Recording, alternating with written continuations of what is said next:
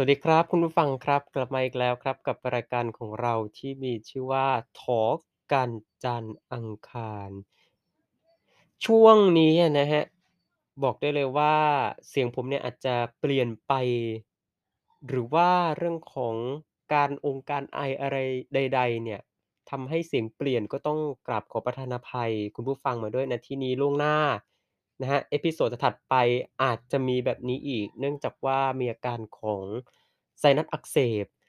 และก็เพื่อความสะดวกสบายความต่อเนื่องอะนะก็มีความจำเป็นจริง ๆ ที่จะต้องฝืนตัวเองครับมาทำรายการต่อเพื่อคุณผู้ฟังล้วนๆครับสำหรับ episode นี้ กลับมาอีกแล้วครับกับเรื่องของประเด็นทางสังคมที่อาจจะกว้าง แต่ว่ากว้างในที่นี้เนี่ยเรียกได้เลยว่ากว้างในแบบฉบับที่เราก็รู้อยู่แล้วว่ามันเกิดขึ้นกับ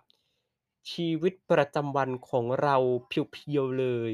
จะหลีกหนีไปอะไรก็ไม่ได้อีกกับเรื่องของเงินๆทองๆที่อาจจะ ธรรมดา แต่ถ้าเกิดฟังรายการของเรา แอบดูชื่อรายการ เอ่อ ชื่อ episode นะครับ รู้ได้ทันทีว่า มันจะต้องมีอะไรซับซ้อนซ่อนเงื่อนแน่นอนมากกว่าคำว่า เงิน พบกับแขกรับเชิญของเราครับโอเว่นครับ สวัสดีครับ เจอกันกับคุณผู้ฟังอีกแล้วแล้วก็ ขอให้คุณพักหายป่วยไวๆนะฮะนี่ยังอุตส่าห์โชคดีนะฮะมาร่วมเปิดรายการต่อนะเนี่ยเรา เรารักคุณผู้ฟังครับางสิ่งบางอย่าง เราอาจจะต้องฝืนใจบ้างอย่างเรื่องสุขภาพ แต่ว่ามันก็ไม่ได้หนักหนาอะไรเท่าไหร่ ฝืนได้ครับอาเข้าเรื่องกันเลยดีกว่าครับกับเรื่องของเงินๆทองๆ แน่นอนนะว่าเงินเนี่ยก็ถือเป็นปัจจัยสำคัญเลยในการดำรงชีวิตของเรา อยากให้โอเว่นพูดถึงความสำคัญของเงินหน่อยครับว่ามันเป็นถึงสำคัญมากขนาดนั้นถึงขนาดที่เราต้องเอามาพูดในรายการด้วยครับอืมแน่นอนครับว่าทุกสิ่งทุกอย่างที่เราได้มาบนโลกใบนี้เนี่ยล้วนแต่เราต้องใช้จ่าย ด้วยเงินทั้งสิ้นนะครับ แม้กระทั่งของฟรีที่บอกว่าเฮ้ยของฟรีไม่มีในโลกจริงครับ ของฟรีไม่มีในโลก เพราะว่าของฟรีอย่างเวลาเขาแจกเขาแถมอะไรมาเนี่ยเขาก็ต้องมีต้นทุนใช่ไหมครับ ก็ต้องมีคอสด้วยเนาะที่จะซื้อมาเพื่อที่จะเป็นอ่าของของแถมของฟรีใช่ไหมส่วนในเรื่องเงินก็ถือได้ว่าเป็นสื่อกลางในการแลกเปลี่ยนที่สำคัญมาตั้งแต่ยุคโบราณของมนุษยชาติเลยนะครับ เพราะว่าอ่า หลักการของการเป็นสื่อกลางการแลกเปลี่ยนสินค้าเนี่ยคือหนึ่งต้องไม่ใช่ว่าหาง่ายจนเกินไปไม่ใช่แบบว่าเดินไปอุ้ยเจอก้อนหิน เจอใบไม้อะก็เอาไปแลกข้าวได้แล้วอันนั้นก็ไม่ใช่อืมหรือถ้าถึงจะไม่หาง่ายเกินไป ก็ไม่ใช่หายากเกินไปเนาะแล้วก็คงรูปสามารถคงรูปอยู่ได้นานอย่างเช่นเป็นเหรียญกระสาบเป็นธนบัตรอะไรเงี้ยครับอืม แล้วก็มันเนาะมันมีมูลค่าเราสามารถเอาของพวกนี้ไปซื้อสินค้าต่างๆได้ อ่า เพราะว่าเงินตราเนี่ยมันมันสร้างขึ้นเพื่อเพื่อป้องกันปัญหาที่แบบว่าสมมติสมัยก่อนเราเป็นระบบการแลกเปลี่ยนแบบยื่นหมูยื่นแมวใช่ไหมสมมติว่าเรามีข้าวสารสักกระสอบหนึ่งไปแลกกับอ่าต้นไม้สักสามสี่ต้นอย่างเงี้ยนี้ พอทำแบบนี้ไปแบบนี้มามันก็เกิดปัญหา ฉะนั้นคนโบราณก็เลยคิดระบบเงินตราขึ้นมาเพื่อป้องกันปัญหาเหล่านี้นั่นเองครับฉะนั้นซึ่งอืมอ่าจึงทำให้เงินเป็นสิ่งที่สำคัญในชีวิตของเราตั้งแต่อดีตมาจนถึงปัจจุบันเรียกได้ว่าเป็นปัจจัยที่ห้าเลยก็ว่าได้นะ เพราะว่า คือเราจะซื้อปัจจัยสี่ยารักษาโรคบ้านที่อยู่อาศัยอ่าเครื่องนุ่งห่มอาหารเนี่ย เราก็ต้องใช้เงินซื้อทั้งหมดเนาะอืมครับ ก็สำคัญตรงที่ว่าเป็นปัจจัยที่ห้าใช่ไหมฮะของการดำรงชีวิตของเรา แน่นอนนะสังคมไทยของเราสังคมที่ขับเคลื่อนด้วยเงินเหมือนกับชื่อ episode ในครั้งนี้ มีคนเคยพูดนะฮะว่าเงินทองไม่ว่าจะยุคสมัยไหน มาจนถึงปัจจุบันนี้เนี่ย ก็ยังมีคนพูดกันอยู่ดีว่า เป็นของหายาก โอเว่นเห็นด้วยกับตรงนี้ไหมครับว่าเงินทองจะสังคมอะไรก็แล้วแต่เนี่ย มันเป็นของหายากจริง ๆ แล้วทำไมมันถึงหายากขนาดนั้นเล่ะ?ที่ในบริบทของประเทศเราเนาะที่เงินทองมันหายากอะเพราะว่ามัน1ด้วยระบบเศรษฐกิจด้วย ด้วยระบบเศรษฐกิจแล้วก็ด้วยเรื่องค่านิยม ที่คนในสมัยก่อนเขาสอนเรากันมา โบราณนานมากอย่างเงี้ยเขาจะสอนแบบว่าให้เราพอใจในสิ่งที่ตัวเองมีสมมติเราเกิดมาจน เราก็จงพอใจที่เราเป็นคนจน แต่เอาจริง ๆ แล้วถ้าเราไปเทียบดูกับประเทศอื่นนะ อย่างประเทศที่เขาเจริญแล้วอะเขาจะต้องรู้สึกว่ามันมีการแข่งขันสูงอะมีความพยายามที่จะอ่าไขว่คว้ามันมาอย่างเงี้ยแต่ คนไทยกลับมาสอนว่า เออ พอใจในสิ่งที่ตัวเองมีลูกจนก็ก็ทนไปเถอะนะอืเงี้ยจมนบางครั้งเราก็รู้สึกว่าอ้าวถ้าเราจนเราจะทนอยู่ทำไมล่ะทำไมเราไม่ไปลงทุนทำไมเราไม่เก็บออมล่ะ มันก็จะไม่เกิดความพยายามไงถ้าเราไปสอนว่า เออเรา มีเงินเท่านี้ก็ใช้ไปเท่านี้ก่อนนะลูกอย่างเงี้ยอืมแล้วก็บวกกับพวกรัฐสวัสดิกงสวัสดิการอะไรต่างๆ เนี่ยที่มันเอื้อประโยชน์ได้ไม่มากเท่าไรเนี่ยอื แล้วก็มอ่าเมื่อกี้ที่พับบอกว่าเป็นเงินทองเป็นของหายากใช่ไหมมันก็เป็นสิ่งที่สะท้อนให้เห็นว่า สังคมไทยเราอะเขาบูชาบุคคลที่มีเงินทองมีทรัพย์สินมากนะอืมันสะมท้อนให้เห็นตรงนี้ แต่มันมีอีกคำหนึ่งก็คือคำว่ามีเงินเรียกน้องมีทองเรียกพี่ใช่ไหมโอ้โมันแสดงให้เห็นว่าฮคนไทยอะบูชาตัวบุคคลที่ทรัพย์สินเงินทอง คือมันเราเห็นได้จากชีวิตจริงเลยนะว่าแบบเวลาใครที่แบบโอ๊ยมีเงินเยอะ มีเงินรวยอะพูดง่ายๆว่ารวยอะโอ้โฮก็จะมีคนแวดล้อมบริวารโอ๊ยคนเพื่อนคนโน้นคนนี้คนนั้นเต็มไปหมด แต่พอเราไม่มีดูดิเออ แม้แต่จนเขาบอกว่าแม้แต่หมายังไม่เหลียวเลยอืมมันเป็นอย่างงี้จริงๆนะครับ เออ ก็มันก็จะนำไปสู่สิ่งที่เขาเรียกกันว่า ประเทศเรา สังคมเราเนี่ย เป็นสังคม เป็นประเทศที่ขับเคลื่อนด้วยเงิน ใช่ไหมครับ?อยากให้โอเว่นขยายความตรงนี้หน่อยครับว่าจากเรื่องที่แล้วเรื่องของเงินทองเป็นของหายากเรื่อง การบูชาเงินบูชาคนที่ร่ำรวยเป็นพระเจ้านะครับมันนำไปสู่เรื่องของการ ขับเคลื่อนด้วยเงินยังไงบ้างอะครับ?อ๋อก็เออหัวข้อนี้เราก็เป็นคนเลือกเองด้วยเนาะก็จะเห็นได้ว่าในในการประเทศเราอะมันขับเคลื่อนด้วยเงินนะแม้กระทั่งเรื่องที่แบบมันเล็กน้อยมาก ๆอะในชีวิตอย่างเช่น สมมุติว่าเราทำเราจะไปทำเอกสารราชการอะไรสักอย่างเนี่ย อ่า แน่นอนว่ามันต้องมีเสียค่าธรรมเนียมค่าใช้จ่าย ยิบยิบย่อยอืๆจนบางครั้งเรามคิดว่าเฮ้ยเอกสารเหล่านี้มันเป็นเอกสารที่มันสำคัญต่อทุกคนนะมันไม่ใช่ว่าทุกคนจะมีตังค์ที่จะพร้อมทำอะหรือเอาอีกอย่างหนึ่งที่ง่ายก็คือการรักษาพยาบาลเนาะอืแน่นอนว่ามสิทธิการรักษาพยาบาลอะเออก็เถียงกันมาตั้งแต่ยุคสมัยที่30บาทรักษาทุกโรคแล้วอะอืม จน เอางี้คือเอาง่ายๆคนจนน่ะ เวลาจะไปหาหมอทีหนึ่งอะ เขาต้องคิดแล้วอะคิดอย่างหนึ่งก็คือ1ฉันมีตังค์พอที่จะไปหาหมอไหม?อืมสำหรับคนจนนะ1ต้องคิดแล้วว่าฉันจะมีตังค์อะมีตังค์พอไปหาหมอหรือเปล่า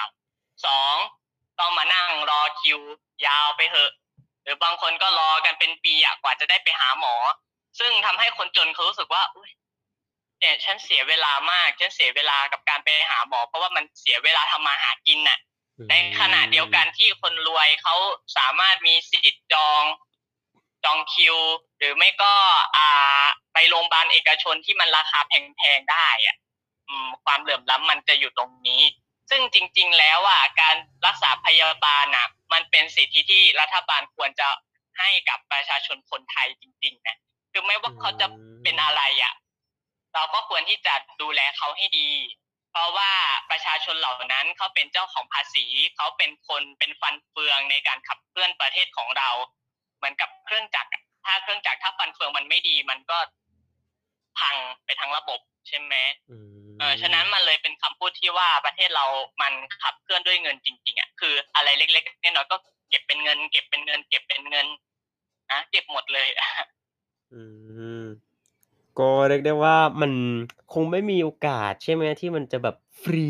หรือว่าได้มาแบบเปล่า ๆ เลย เออก็ต้องเดี๋ยวเดี๋ยวมี เพิ่มอีกอย่างหนึ่งเพิ่มอีกอย่างหนึ่งก็คือเรียนฟรีด้วยนั่นแหละเอที่เราเคยได้ยินกันว่า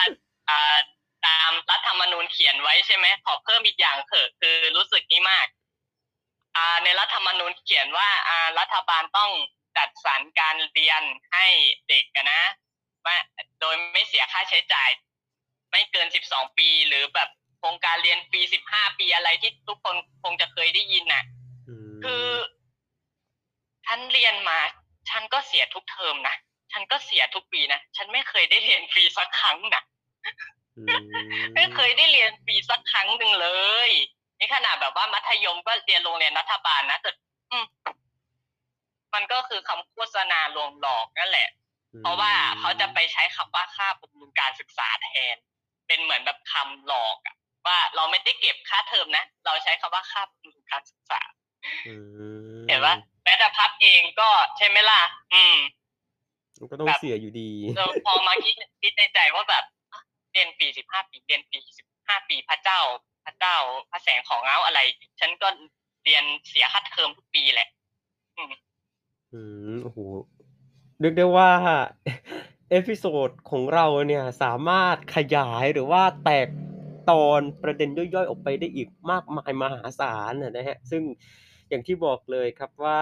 ก็ต้องติดตามกันต่อไปให้ดีว่า episode ถัดๆไปหรือว่า episode ภายภาคหน้าเนี่ยจะมีประเด็นที่โอเว่นพูดมาเมื่อสักครู่เนี่ยอยู่ไหม ซึ่งจากการที่โอเว่นพูดมาทั้งหมดเนี่ยนะฮะมันก็คงเป็นอะไรที่ธรรมดาอีกเหมือนกันที่ว่า เมื่อมันมีการขับเคลื่อนด้วยเงิน เมื่อมีคนบูชาเงินดั่งพระเจ้าหรือว่าอะไรอย่างอื่นที่กล่าวมาเนี่ยเลยเป็นเหตุผลประการสำคัญที่ทำให้คนเราเนี่ยต้องดิ้นรนหาเงิน แต่มันก็จะมีคำถามอีกเหมือนกันว่า เอ้า แล้วทำไมเราต้องไปดิ้นรนหาเงินล่ะ เราอยากได้แบบฟรีๆอะ มันจะได้ไหม? โอเว่นมีความคิดอะไรตรงนี้ไหมครับว่าทำยังไงให้มันแบบ ไม่ต้องมาดิ้นรนหาเงิน หรือว่ามันก็เป็นไปไม่ได้ ยังไงก็ตาม ในเมื่อมันขับเคลื่อนด้วยเงิน ในเมื่อมันเป็นของหายาก มันก็ต้องขวนขวายต้องดิ้นรนหาเงินอยู่ดี จะมาฟรีทุกสิ่งทุกอย่าง เอ๊ะมันก็กะไรอยู่ ใช่ไหมครับ?ลองอธิบายหน่อยได้ไหมครับ?ใช่อย่าง ที่เราบอกไปว่าของฟรีไม่มีในโลกใช่ครับ มันไม่มี เพราะว่าทุกอย่างมันต้องใช้เป็นต้นทุนหมดเลย แต่ว่าไอ้ที่เรื่องการที่จะบอกว่าทำไมเรายังต้องดิ้นรนหาเงินขนาดนั้นน่ะ เพราะว่าไอาอย่างที่บอกด้วยระบบเศรษฐกิจ ระบบเศรษฐกิจแล้วก็ในเรื่องสังคมวัฒนธรรม แล้วก็การศึกษาอะการศึกษาก็คือเป็น1สิ่งที่สำคัญนะก็คือคนก็จะสอนว่า เออ ให้เราพอเพียงนะ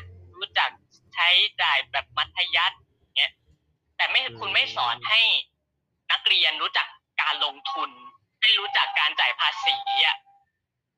ซึ่งมันเป็นสิ่งที่เราจะต้องใช้ในอนาคตภายภาคหน้า อย่างบางคนน่ะมาเพิ่งมารู้วิธีการคำนวณภาษีก็เอามาตอนที่ก็ตอนที่ทำงานแล้วอะซึ่งอืจริง ๆ เราควมรได้เรียนนะ วิชาบางอย่าง วิชาการเงินวิชาอะไรพวกเนี้ย อืม แล้วก็วิชาแบบการเลือกอาชีพ ซึ่งมันสำคัญเพราะว่าเราจะได้รู้ว่าครอบครัวเราอะมีใช้จ่ายอะไรประมาณเท่าไรแล้วเราควรจะทำอาชีพไหนเพื่อที่ว่าเราจะได้อ่าพอมีอยู่พอกินอือาลบมโทษทีมันมีเสียงฝนเนาะแล้วก็อีกประการหนึ่งที่สำคัญก็คือเป็นเรื่องการจัดสรรเงินของรัฐบาลเนี่ยแหละ ว่าเราอะ คือไม่จำเป็นต้องให้ทุกคนเท่ากันก็ได้ แต่ขอให้เงินเดือนน่ะ ให้แล้วแบบ1เดือนพอกินพอใช้อะอืแต่มอย่างดูพวกค่าแรงขั้นต่ำนะ วันละ300 300 per day โอ้นะจ๊ะ300บาทต่อวัน อือืมมแต่มันก็อาจจะมีในปรับอ่าถ้าปเทีรัยบบขึ้กันบด้วยใช่ไหมอืคมรับถ้าเกิดว่าแบบ มันควรปรับขึ้นมัน มันเอ่อสมมุติว่าเราทำงาน10ชั่วโมงอย่างเงี้ยอืคือแบบมโอ๊ยทำงาน10ชั่วโมงแทบตายเหอะได้300บาทเอง ถ้าคิดเป็นเฉลี่ยชั่วโมงละ30เองอะในขณะที่ประเทศอื่น ๆ นะจ๊ะ ประเทศอื่น ๆ ชั่วโมงละประมาณแบบหลักร้อยขึ้น นะโอ้เห็นมีหปลักระเทศพันอื่ด้นวยๆใช่ชั่วไหมโมงละหลักร้อยขึ้นนะจ๊ะฉะนั้นมันก็เลยเป็นเหตุผลที่ว่าทำไมเรายังต้องดิ้นรนหาทั้งๆที่ บางคนก็ทำอาชีพเป็นข้าราชการที่ถือว่าเป็นอาชีพที่คิดว่าเงินเดือนน่าจะสูงที่สุดที่คนคนหนึ่งสามารถทำได้เออเราไม่นับพวกสจงสจวตแอร์โฮสเตสอะไรต่างๆ นะอืมเอ่อแต่หลายคนก็จะวาดหวังไว้เลยว่าต้องทำงานราชการนะ เพราะว่าอืมสะดวกสบายมีรัฐสวัสดิการนะอืมประมาณนี้แหละ อืมนะโอ้โฮ เป็นเรื่องที่เรารู้สึกว่า คงจะแก้ได้ง่ายหรือเปล่า เราก็ไม่รู้นะครับ คงต้องขึ้นอยู่กับคนในสังคมจริง ๆ ว่า เราจะแก้ปัญหาเรื่องเงิน ๆ ทอง ๆ ทั้งหลายทั้งปวงที่แตกออกมาได้นับไม่ถ้วนเนี่ยนะครับอย่างไร เรื่องสุดท้ายนะครับ เป็นเรื่องที่ไม่มีความเกี่ยวข้องอะไรเลยกับ เนื้อหา หรือว่า topic หัวข้อที่เราเอามาใช้ นะครับกับเรื่องของเศรษฐกิจ อยากให้โอเว่นเนี่ยนะครับรับบทเป็นหมอดู เป็นหมอที่มีชื่อเสียงนะครับมาทำนายหน่อยสิว่าเศรษฐกิจไทยเราเนี่ยจะดีขึ้นหรือเปล่าท่ามกลางสถานการณ์การแพร่ระบาดของโรคโควิด -19 ที่บอกได้เลยว่า โอ้โฮ Omicron เรานี่ทำร้ายทำลายคุณภาพชีวิตหรือว่า คนในสังคมเราเนี่ยไปมากโขพอๆกับสายพันธุ์ Delta เลยนะครับทำนายหน่อยสิครับเอ่อก็เศรษฐกิจบ้านเรามันก็น่าจะยังคงแบบนี้อะอย่างที่เราพูดย้ำหลายครั้งมากในใน episode นี้ว่ามันประกอบด้วย factor มันประกอบด้วยปัจจัยหลาย ๆ อย่างเลยอะนะคือเหมือนอย่างแบบว่า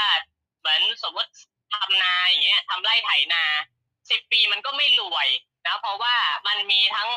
ค่าใช้จ่ายหนี้สิน แต่เงินที่ได้มามันน้อยมากนะเพราะว่ารัฐบาลจัดสรรให้ไม่เพียงพออะฉะนั้นมันก็เลย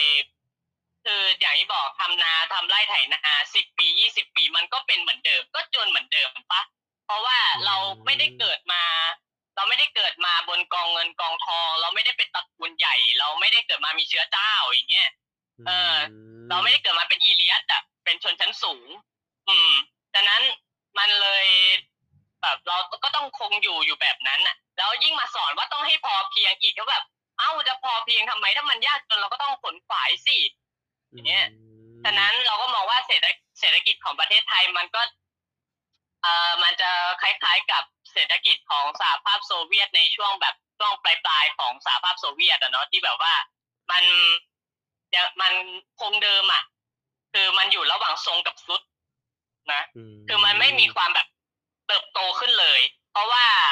นะแล้วมันยิ่งเจอกับโรคระบาดด้วยเนาะมันทำให้นักนะเอ่อชาวต่างชาติเนี่ย มาลงทุนที่ประเทศไทยน้อยลง เพราะว่าเขาไม่มั่นใจที่จะลงทุนกับประเทศเรานะเพราะว่าประเทศเรามันมีแต่ทรงกับทรุด คือือมันมไม่ได้มีความแบบกราฟที่จะทะยานได้เลย มีแต่กราฟนิ่งกับกราฟดิ่งแค่นั้นเองอืแต่ว่ามอยากจะอวยพรนะครับ ให้อยากจะขอให้อ่าผู้เป็นใหญ่นะครับ ในสังคมเนาะได้เห็นใจ